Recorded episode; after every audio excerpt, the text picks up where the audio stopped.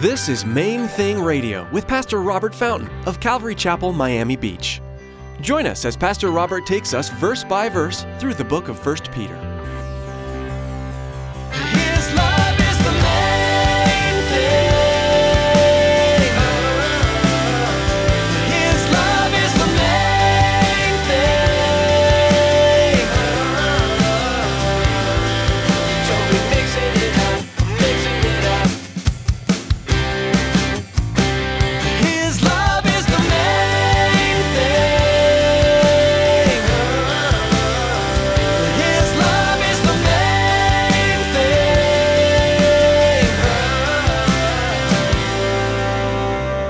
We're called to be merciful, not judgmental, not angry, not condemning, not wagging our finger in people's faces. No, no, no. We're, we're called to be compassionate. We're called to be merciful.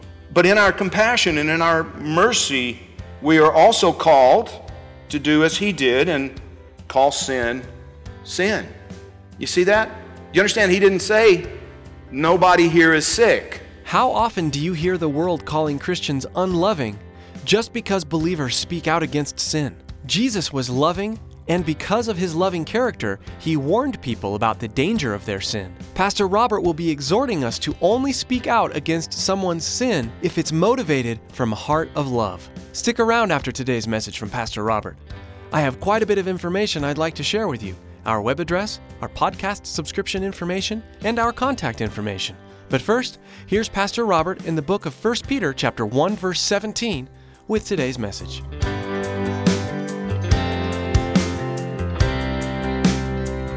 His love is the main thing.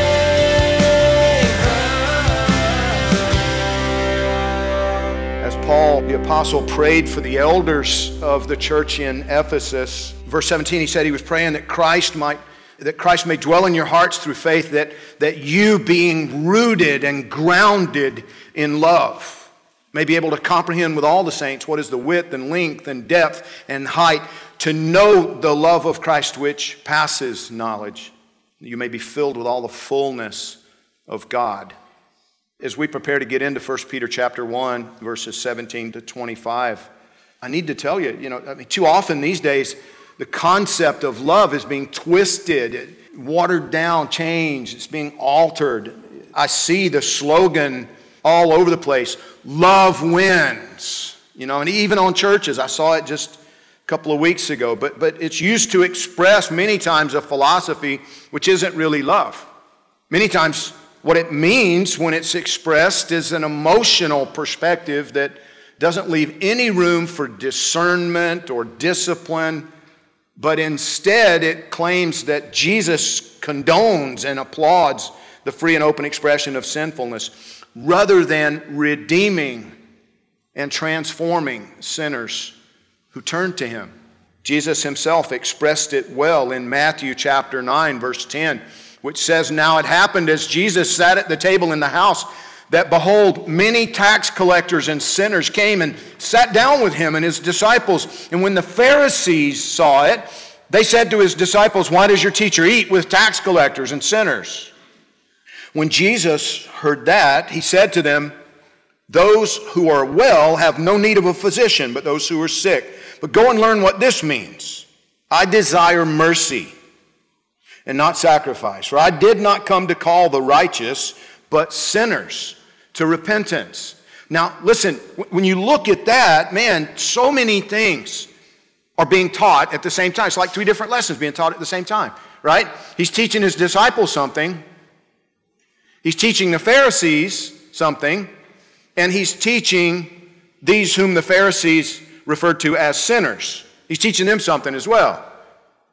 I mean, He's teaching the Pharisees, he's like, listen, if you don't think you're sick, then just get out of the way. I didn't come for the righteous. If you think you're righteous, then you don't need me. If you're not sick, you know, then you don't need a doctor. So just get out of the way and let me help the ones who are sick and who know they're sick, right? He's teaching his, his disciples the loving way to, to deal with this, right? I desire mercy, not sacrifice. Do you understand you and I are called to be merciful? We're called to be merciful. not judgmental, not angry, not condemning, not wagging our finger in people's faces. No, no, no. We're, we're called to be compassionate, we're called to be merciful. But in our compassion and in our mercy, we are also called to do as he did and call sin sin. You see that? You understand? He didn't say, nobody here is sick. What's your problem? How dare you judge them? That's not what he said. Basically, what he said in a sarcastic kind of way is, You're just as sick as they are. You need to wake up. Self righteousness is just as wicked as what you're condemning them for. Can you see this? Is this does this kind of make sense? I love this. So brilliant. You see, love does win, but it wins by compassionately, mercifully confronting sin. Like I've said so many times over the years, tell people the truth, but do it with your arm around them, not with your finger up in their face. Big difference, right? You know, I started this out talking about teenage boys and my daughter. I love my daughter. Those boys should fear me because I love my daughter. There's a balance in there, right? But I don't hate any of those boys. I'm not even angry with any of them. Yeah, you guys, you see what I'm saying though, right? I mean, doesn't this make sense? And over and over and over, the Bible says, how much more? How much more? How much more? Talking about us in, in terms of, you know, it's like if, if you do your best toward your children, now I'm paraphrasing several different places in the Bible, but, but if you do your best toward your children, to protect them, to give to them, to be loving toward them, to guard them, to guide them, to teach them, that how much more your perfect and holy heavenly Father. 1 Peter 1:17 he says, "If you call on the Father who without partiality judges according to each one's work, conduct yourselves throughout the time of your stay here in fear." Knowing that you were not redeemed with corruptible things like silver or gold from your aimless conduct received by tradition from your fathers, but with the precious blood of Christ, as of a lamb without blemish and without spot. And we're going to come back to that. I know I kind of ran through it, but three things we're going to consider from this passage. And the first one is this issue of fear the fear of the Lord, the Bible calls it. If you call on the Father who without partiality judges according to each one's work, see again, so much in that statement, right?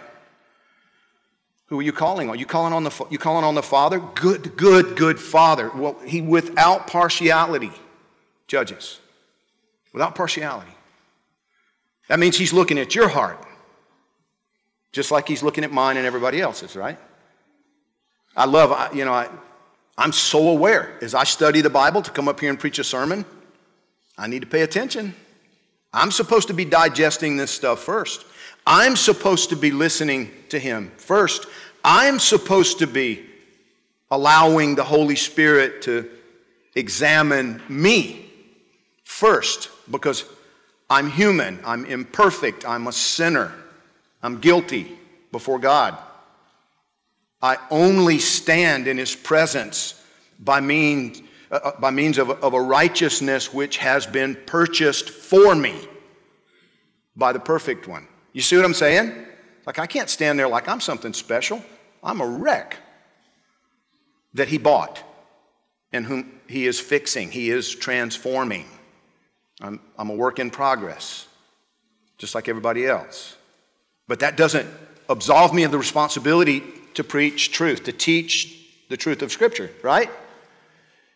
In other words, how many times have we done this to one another, right?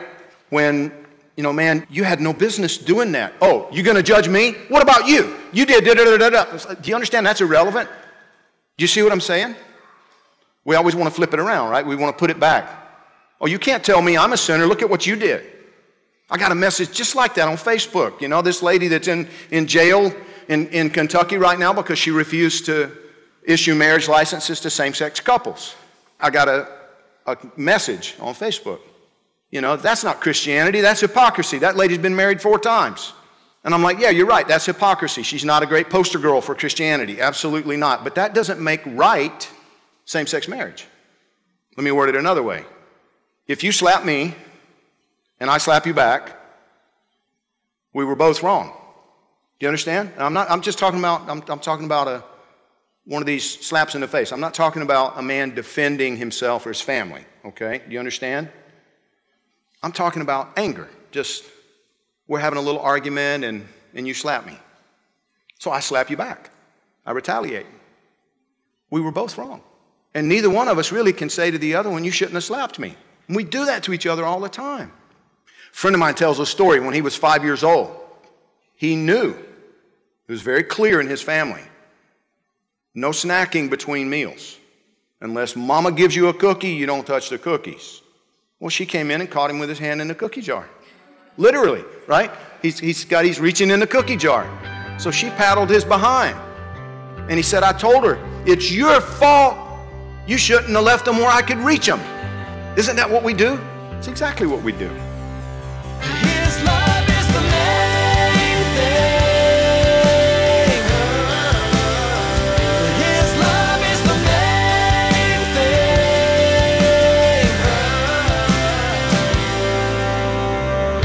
Are so blessed with the technologies that God has given us these days. Being able to share Bible teaching through radio is wonderful. A couple of other great resources are Facebook and Twitter. For most of us, these resources are part of our everyday lives.